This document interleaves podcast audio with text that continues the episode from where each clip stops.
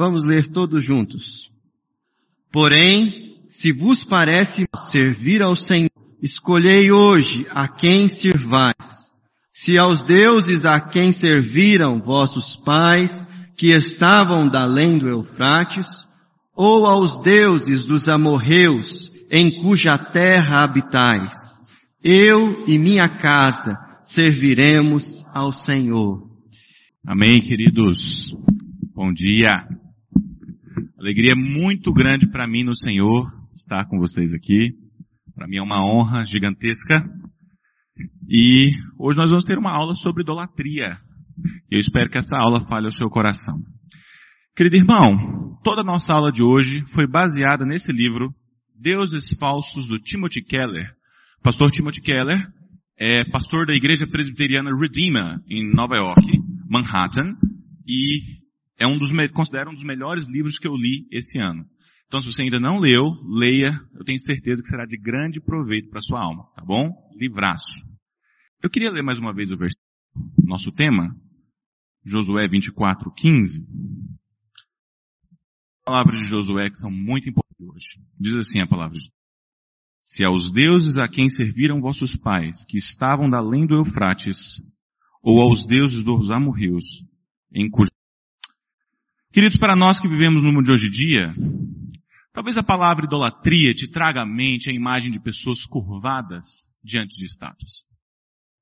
Ou até mesmo pessoas que faziam sacrifícios a deuses pagãos primitivos. Isso não está errado. Essa era a principal preocupação de Josué quando foi escrito esse texto. Mas a gente precisa lembrar do contexto em que Josué estava inserido para a gente perceber como que essa preocupação fazia sentido. O povo de Israel, queridos,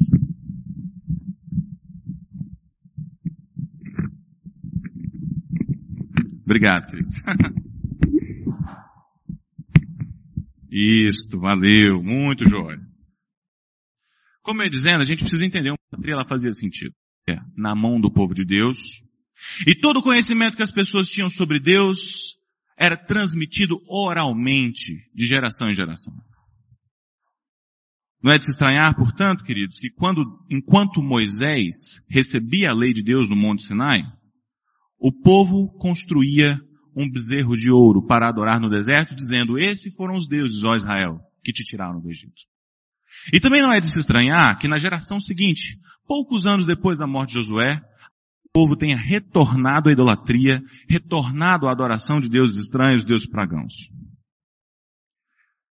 Querido, o que talvez não seja tão óbvio para nós é que não existe um pecado mais recorrente, mais frequente na vida cristã do que o pecado da idolatria. E também não existe um pecado mais difícil de se livrar. Queridos, o mundo de hoje em dia não é um mundo muito diferente daquele da antiguidade, do mundo pagão. No passado, se você parar para pensar na mitologia grega, por exemplo, você perceberá que eles tinham Afrodite, a deusa da beleza. Havia também Ares, o deus do poder e da guerra. Havia Festo, o deus da arte e da realização pessoal. Havia praticamente um deus para cada aspecto da vida humana. O curioso, querido, é que cada cultura é governada por um conjunto próprio de ídolos. Cada cultura, cada povo, cada geração tem seus próprios sacerdotes, os seus próprios totens, os seus próprios rituais. Cada cultura tem seus próprios santuários. Pode ser que esses santuários sejam torres de escritórios. Pode ser que esses santuários sejam espaços de beleza, academias de ginástica. Com a intenção de se viver uma boa vida. E também de se evitar desastres no nosso dia a dia. O que são os deuses antigos do poder? Os deuses da beleza, da realização pessoal, os deuses pagãos do dinheiro. Senão as mesmas coisas que antes eram adoradas por status, mas que agora são cultuadas em nossas vidas agora são glorificadas pela nossa sociedade. Quer dizer, talvez nós não dobremos os joelhos diante de Afrodite, mas eu te garanto que tem jovens que enfrentam períodos dificílimos em sua vida. Transtornos alimentares obsessivos por causa do seu peso ou da sua aparência corporal. Nós não queimemos incenso a Ártemis, a deusa da prosperidade. Mas quando a carreira e o dinheiro se tornam importantes demais em nossa vida, nós realizamos uma espécie de sacrifício de crianças. Porque nós negligenciamos o cuidado com a nossa família. Nós abrimos mão de investir tempo na criação dos nossos filhos. Só para ter poder. Só para ter dinheiro. Riqueza. Queridos, na antiguidade, as divindades tinham sede de sangue. E elas eram muito difíceis de apaziguar. E eu estou aqui para te falar que as coisas não mudaram tanto assim. Um exemplo claro desse problema, querido, é que nossa cultura tem produzido homens de negócio com sério desequilíbrio emocional em relação à posição que eles ocupam.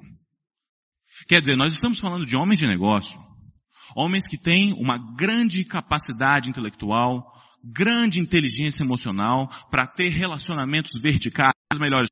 À medida que os anos passam, esses homens chegam à triste constatação de que toda a grandeza que eles conquistaram não basta.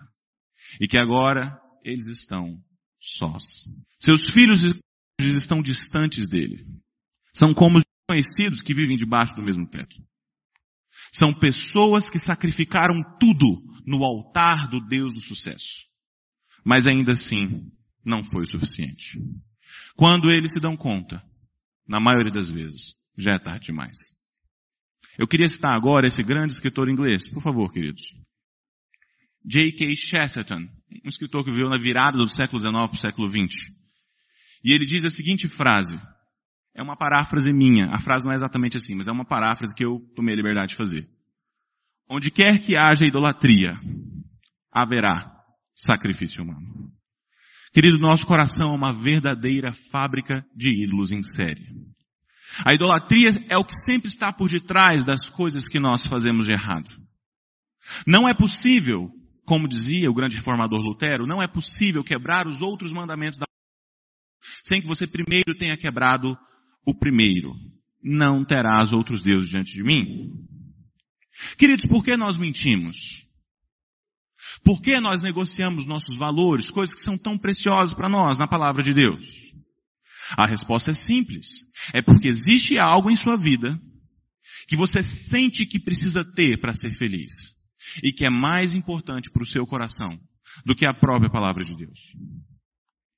Nós mentimos, querido, porque alguma coisa que pode ser a aprovação dos homens, a sua reputação, ou alguma vantagem financeira mesmo, foi mais importante para você do que a fidelidade ao Senhor no seu coração. Portanto, não é possível quebrar os outros mandamentos sem quebrar o primeiro. Não terás outros deuses diante de mim. Então, ditas essas coisas, meus irmãos, como é que nós poderíamos definir o ídolo? Para a gente definir o ídolo, eu trago uma citação do próprio livro do autor, do Timothy Keller, onde ele diz o seguinte, abre aspas, um ídolo é qualquer coisa mais importante do que Deus para você. Um ídolo é qualquer coisa que preencha o seu coração e a sua mente mais do que a Deus. É qualquer coisa que você busque a fim de receber aquilo que só Deus pode te dar. Ídolo é aquele tipo de coisa que você diz do fundo do seu coração. Se eu alcançar essa posição, se eu tiver isso, se eu conquistar aquilo, então eu serei feliz. Então eu saberei que tenho valor, que sou importante, que todo o meu esforço e o meu sacrifício valeu a pena. Meu irmão, qualquer coisa que seja tão radical, tão intensa assim em sua vida é um Deus falso. E caso você perca esse Deus, essa coisa que você tanto almeja, tanto ama, a vida dificilmente parecerá digna de ser vivida. Existem muitas maneiras da gente descrever esse tipo de relacionamento que nós temos com alguma coisa específica. Mas talvez a melhor de todas elas seja adoração. Os pagãos da antiguidade não estavam sendo fantasiosos quando eles criaram deuses para quase tudo que existe na vida humana. Eles tinham deuses do dinheiro, deuses do sexo, do trabalho, do poder, da beleza e de tantas outras coisas, pelo simples motivo de que qualquer coisa que governa o coração do homem se torna um ídolo. Qualquer coisa pode se tornar um Deus falso que governa a vida de uma pessoa ou até mesmo de um povo, de uma nação. Como nós falamos no início, meus queridos, a beleza física é algo extremamente desejável. A beleza glorifica a Deus de tantas formas citar. Entretanto, querido, quando a beleza é endeusada, quando a aparência do seu corpo se torna central na sua vida, quando a beleza se torna central num, em uma cultura, será Afrodite. Simples assim. A maioria das pessoas busca nos seus ídolos realização, conforto, esperança, sentido que só Deus é capaz de dar. Na maioria das vezes, os ídolos prometem para nós segurança, felicidade, se fundamente neles, e eles assumem o do nosso coração. Uma figura muito interessante que pode nos ajudar é o Tom Shippey, esse homem aqui, por favor. Tom Shippey, nesse livro publicado em 2000, J.R.R. Tolkien, Author of the Century, o autor do século, olha só o que ele vai dizer sobre a figura do anel de poder. Abre aspas. O anel é o que nós podemos chamar de amplificador psíquico, tomando os desejos mais do coração, os amplificando a proporções idolátricas. Então no filme o anel é algo que pega coisas pequenas do seu coração e transforma ela em verdadeiros deuses. Olha o que ele diz. Alguns personagens bons do livro querem libertar escravos, preservar a terra do seu povo, impor castigo aos malfeitores são todos objetivos positivos. São coisas boas, coisas desejáveis, coisas que glorificam ti. Algo bom, algo que glorifica a Deus, algo que é desejável na vida do homem, em um absoluto, algo que está acima de todas as coisas e que subverte, coloca abaixo qualquer lealdade ou valor do seu coração. Por causa daquele ídolo, você é capaz de quebrar todos os limites e barreiras. Porque ele se torna central na sua vida.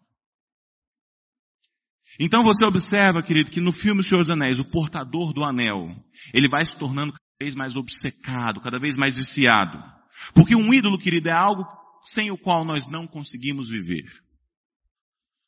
Nós precisamos tê-lo a qualquer custo. E por consequência, meu querido, nós estamos dispostos a fazer qualquer sacrifício, seja de bens, seja de outras pessoas, seja de nós mesmos, a nossa idolatria.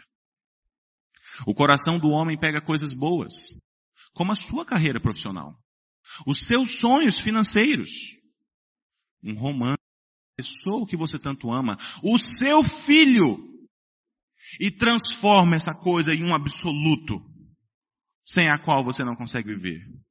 O centro da sua vida. Algo pelo qual você está disposto a negar ao Senhor.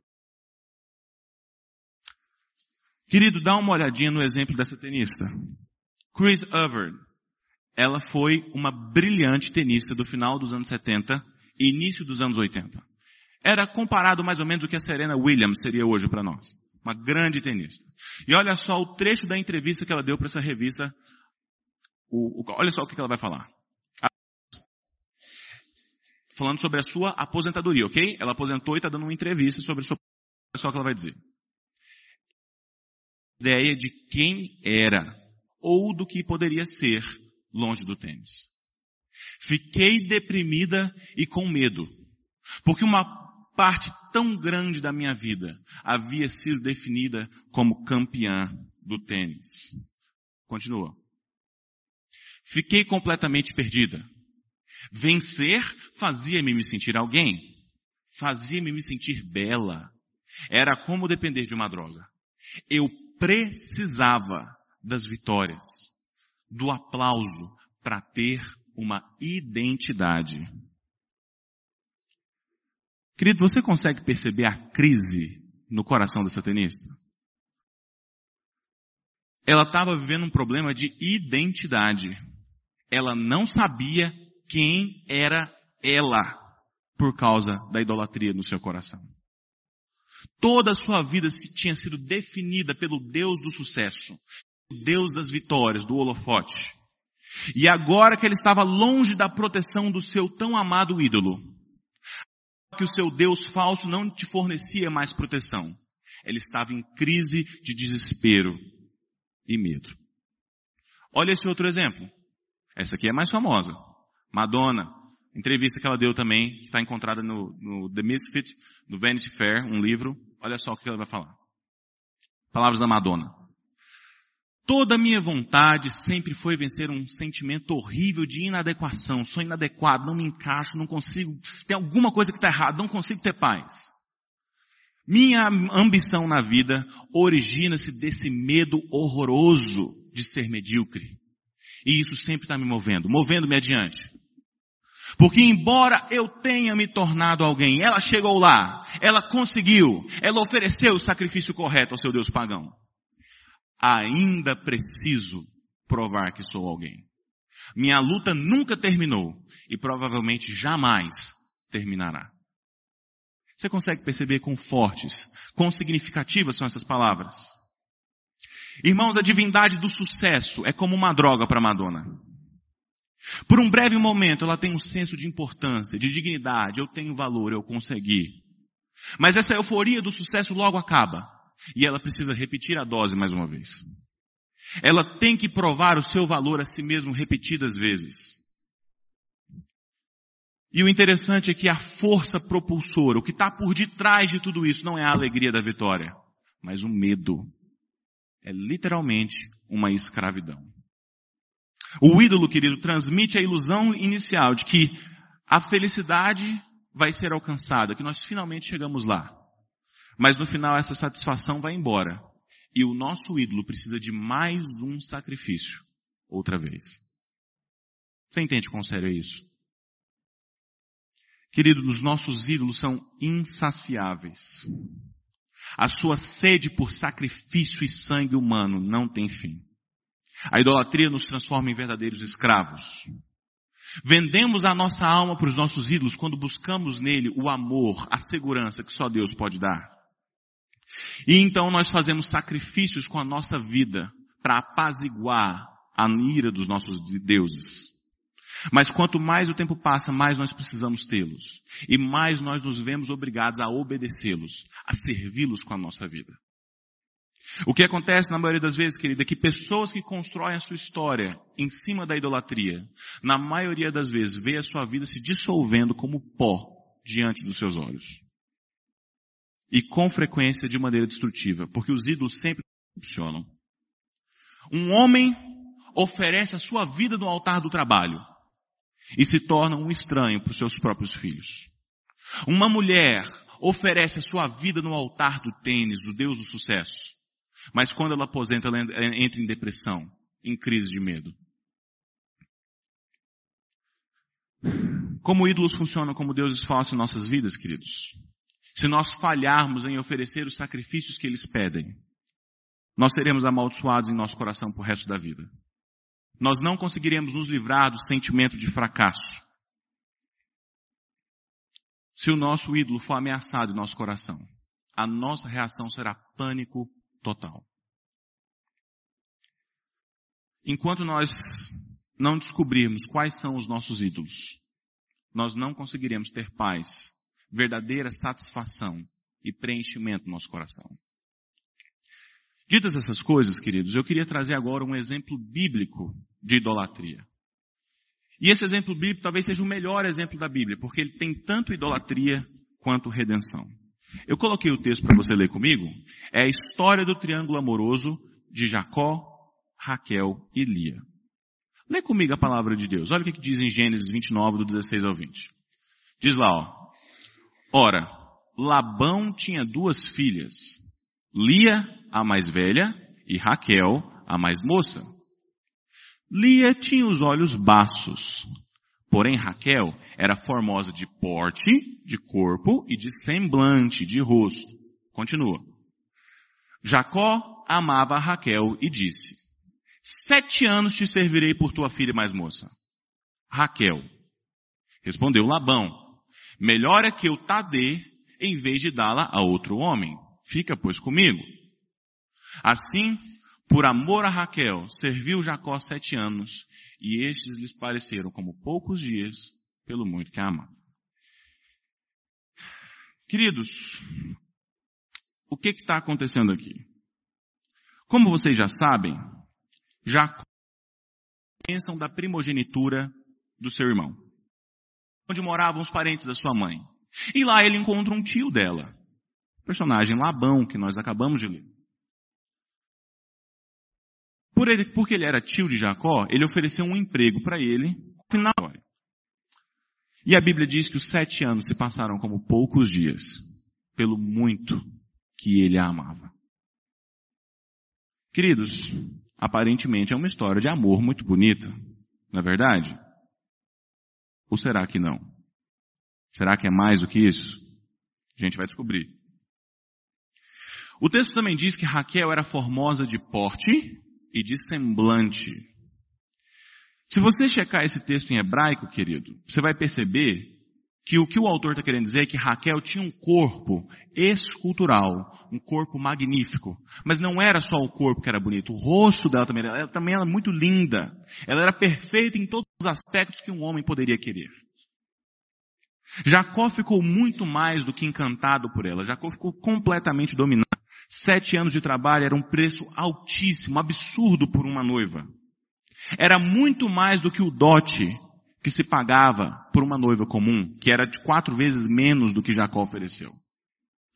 É por isso que Jacó diz no verso 21, por favor, verso 21. Dá-me minha mulher, pois já venceu o prazo para que eu me case com ela. Ele ofereceu um preço altíssimo. E aí, queridos, esse irmão amado, por favor, passe o slide. Robert Alter, autor desse texto, esse cara é professor da UC Berkeley, nos Estados Unidos, uma das principais universidades americanas. Ele é professor de literatura hebraica.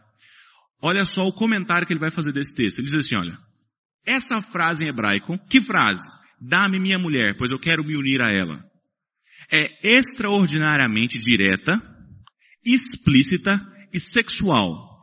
Especialmente para um discurso da antiguidade que era geralmente discreto. Entendeu? A frase era muito intensa. É algo bem comum hoje em dia. Ainda hoje várias pessoas pensam que vão casar e resolver os seus problemas. Em nossa cultura, querido, muitas vezes o parceiro amoroso se torna um ideal divino, algo que preenche o vazio da nossa história. Todas as nossas necessidades profundas são transferidas para o nosso cônjuge, como se ele pudesse satisfazer as nossas necessidades. E aí nós cultivamos uma fantasia de que se nós encontrarmos a nossa alma gêmea, o nosso parceiro da nossa vida, então tudo que há de errado conosco será curado. Mas o que acontece, querida, é que ninguém pode viver à altura dessas expectativas. O resultado para quem vive uma vida assim sempre será amargo. Olha o que ela precisa. Você sempre pensará que foi para a cama com Raquel, que satisfez suas necessidades, que encontrou o que você tanto esperava. Mas quando se levantar, quando a vida real chegar, sempre será Lia. Era a oportunidade perfeita para enganar aquele que era enganador na vida de Lia. Significa isso. Pode ser que ela era levemente cega, pode ser que ela era vesga. Mas a ideia é que Lia era muito, muito, muito mais feia do que Raquel. E queridos, perceba do ponto de vista de Lia, como a situação era difícil. Ela viveu a sua vida inteira debaixo da sombra da sua irmã. Labão sabia oferecer dinheiro por ela. É provável que durante anos Labão tenha se perguntado. Jacó era a oportunidade perfeita. Jacó estava tão cego por Raquel que passar a perna nele seria fácil. É que o marido não amava. Lia tinha um vazio tão grande no seu coração quanto o vazio de Jacó. E a maneira como ela lidou com seus próprios ídolos foi exatamente a mesma maneira do seu marido. Ela depositou todas as suas esperanças em Jacó e disse para si mesma: o dia que o meu marido me amar, então eu serei feliz. O dia que o meu marido me amar, o meu passado será apagado. Eu encontrarei redenção, salvação da minha alma. E isso nos leva Fela fecunda, era estéreo. Pois Lia, e deu à luz a um filho, a quem chamou Ruben, pois disse, o Senhor atendeu a minha aflição. Por isso agora me amará o meu marido. Concebeu outra vez, e deu à luz a um filho. Disse, soube o Senhor que eu era preterida, desprezada, e me deu mais este. Simeão, e disse, agora desta vez se unirá a mim o meu marido porque lhe dei à luz a três filhos. Por isso chamou-lhe Levi. Continua. De novo concebeu e deu à luz a um filho. Então disse, esta vez eu louvarei ao Senhor. E por isso lhe chamou Judá e cessou de dar à luz. Queridos, Lia tentou encontrar a felicidade e a salvação que só Deus pode trazer no amor do seu marido. Em quase todos os filhos que Lia tem, a resposta é sempre a mesma. Dessa vez o meu marido vai me amar. Agora o meu marido vai me amar. É o terceiro filho. Agora o meu marido vai me amar. Sempre a mesma expressão. Olha só o nome dos filhos, queridos. O primeiro ela chama de Ruben. Sabe o que significa Ruben? Ruben significa ver. Porque ela diz, talvez agora o meu marido me enxergue. Talvez agora eu não seja mais invisível para o meu marido. E Simeão significa, meu marido vai me amar. Mas nada acontece. Por último, do terceiro filho, ela coloca o nome dele de Levi, porque Levi significa ter afeição, estar afeiçoado a, vem da raiz hebraica lev, coração. E por último ela diz, agora que eu dei três filhos, o meu marido vai me amar, não é possível. Mas ainda assim nada aconteceu. Dia após dia, querida, Lia estava debaixo de quem ela passou a vida inteira, na sombra. Mas por incrível que pareça, meu irmão, em toda essa história, Lia é a única que tem algum progresso espiritual, que cresce na caminhada com Deus. Depois de anos esperando a fio pelo amor do seu marido, dando à luz a vários filhos, enfim, ela tem o seu quarto filho e coloca o nome dele de Judá. E diz, desta vez, eu louvarei ao Senhor. Observe como dessa vez não existe referência ao seu marido ou aos seus filhos. Parece que finalmente Lia tinha removido as chances de salvação que ela tinha no amor do marido e colocado essas esperanças de redenção em Deus. Dessa vez, não vai ser mais meu marido. Eu vou louvar o Senhor. E é curioso, meus irmãos, como a criança que nasceu foi Judá. Em Gênesis 49 está escrito que o rei verdadeiro, o Messias prometido, o Deus dos exércitos, Jesus Cristo, viria da tribo de Judá. Deus havia vindo ao encontro da menina mal amada, que o pai não queria, que o marido não queria, e escolhido essa mulher para ser a mãe ancestral do Senhor Jesus. Em Israel, queridos, as mulheres, o maior, a maior tragédia possível para uma mulher em Israel era nascer estéril. Porque se ela fosse estéril, ela não poderia ser a mãe do Salvador. Mas Deus transformou essa mulher que não era amada na mãe do nosso Senhor. Diante disso, queridos, vamos para as características da idolatria. Já que nós discutimos sobre o que é idolatria, já que nós vimos um exemplo na Bíblia de idolatria e redenção, agora nós vamos ver as características da idolatria. Como nós podemos descobrir os ídolos do nosso coração? Quais são os deuses falsos que estão dentro de nós? E acredite, meu irmão, essa é uma tarefa muito mais difícil do que parece. Escondidos de nós. Nós não conseguimos discernir quem são os ídolos que dominam o nosso coração. Então a primeira maneira de você identificar o ídolo do seu coração, se você quiser anotar, é muito importante. É através Querido, para que tipo de lugar os seus pensamentos vão quando você não faz esforço nenhum? Com o que, que você costuma sonhar acordado, que você tem prazer de sonhar? Que tipo de coisa vem na sua mente sem esforço algum? Você cria enredos historinhas de coisas que poderia acontecer com você na sua cabeça. Você vê uma cena da sua vida profissional, dos um ou dois devaneios, não são um sinal de idolatria. Mas se você recorrentemente está pensando nisso, você tem que se perguntar. O que, que é aquilo que eu frequentemente penso para ter conforto na intimidade do meu coração? Só você pode responder essa pergunta. Mas isso é um indício de idolatria. Segundo, pesadelos e maiores medos. Queridos, os nossos ídolos são coisas que nos dão segurança. Portanto, uma boa maneira de identificar os ídolos do seu coração é descobrir os seus maiores medos. Qual é o seu pior pesadelo, meu irmão? Qual é o maior medo da sua vida? O que que você, o que que se você perdesse, a vida se torna indigna de ser vivida? Do tipo assim, se eu perder isso, eu não alcançar isso, eu não conquistar isso, se alguém morrer, então não vale a pena mais viver. Isso é um bom indicativo de ídolo no seu Terceiro, emoções mais intensas. Queridos, as nossas emoções são como um termômetro da idolatria no seu coração. Esperado. O que, que geralmente te provoca ira, descontrole? Essas coisas também são indicativos de ídolos. Quarto, a maneira como você gasta o seu dinheiro. O que que você frequentemente gasta dinheiro demais? O que que as pessoas à sua volta dizem que você gasta demais? Isso também pode ser um indício de um ídolo. Quinto, orações não respondidas. Como você lida com a frustração, meu irmão? Como você lida com as orações que não são respondidas? Quer dizer, todas as pessoas se decepcionam, as suas mal, para frente, segue o jogo. Por motivo você batalha muito por alguma coisa, ora por alguma coisa e aquilo não acontece.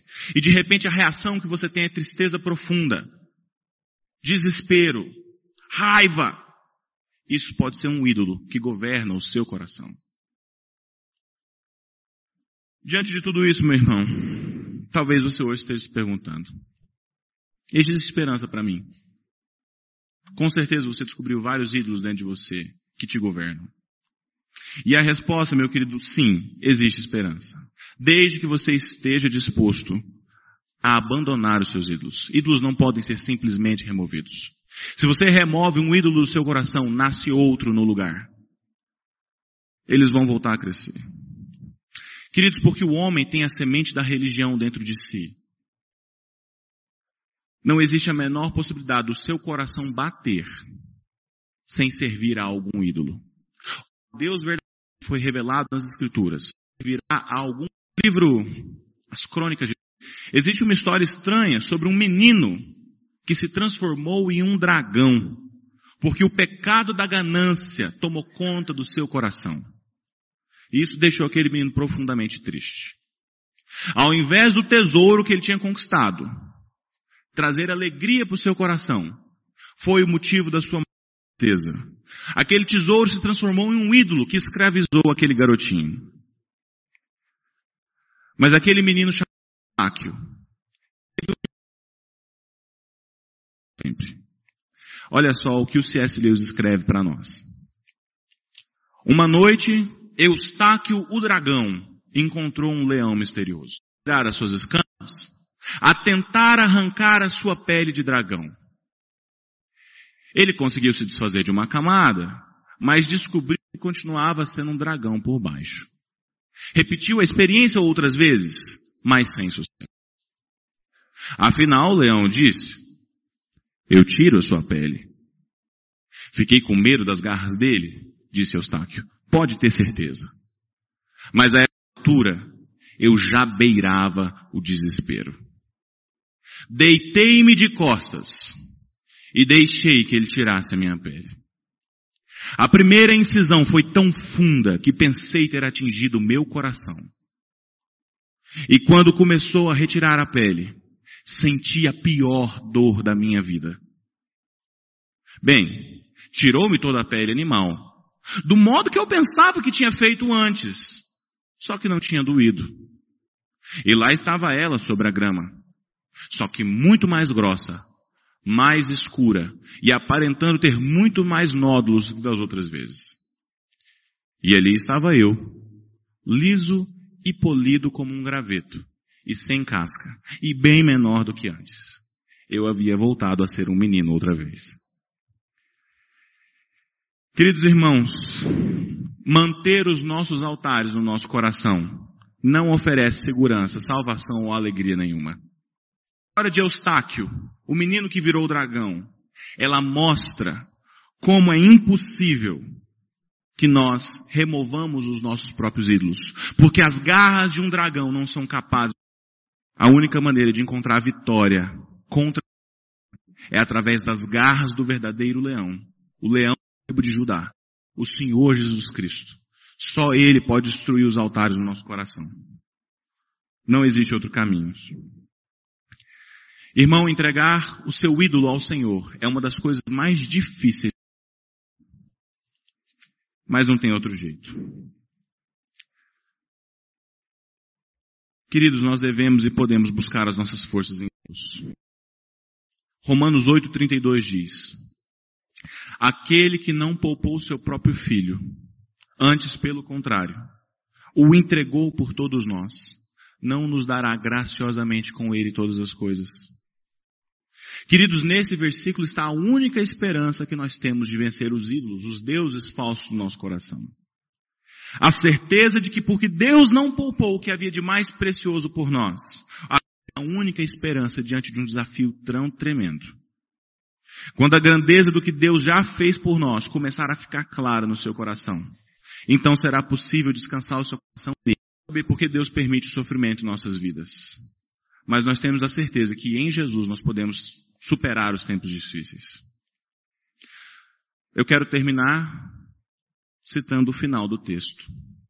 Ele diz, porventura não nos dará graciosamente com ele todas as coisas. Querido, eu queria te dizer que vai ser a dor mais dolorida, o choro mais amargo, o sofrimento mais terrível que você já viu na sua vida, abrir mão dos ídolos do seu coração. Deixar o seu passado para trás. Deixar o seu futuro no futuro. E entregar o seu presente nas mãos de Deus. Mas eu quero te dizer que existe redenção em Cristo, cuidado do Senhor sobre as nossas vidas. Você não está sozinho. Não nos dará graciosamente com Ele todas as coisas. Existe recompensa em Deus para cada altar destruído dentro de nós. O caminho é difícil, mas a gente tem certeza. Aula, obrigado por tudo. Obrigado pelos meus irmãos. Obrigado pela tua palavra que é maravilhosa. Obrigado por tantos homens escolhidos do Senhor que escreveram coisas maravilhosas e que abençoam as nossas vidas. Obrigado pelos livros, Senhor. O que eu te peço é que o Senhor destrua os altares do nosso coração. Deus, nós não queremos. Essa é a verdade. Deus, eu não quero. Essa é a verdade. Nós amamos os de nós com as garras do Senhor Jesus Cristo.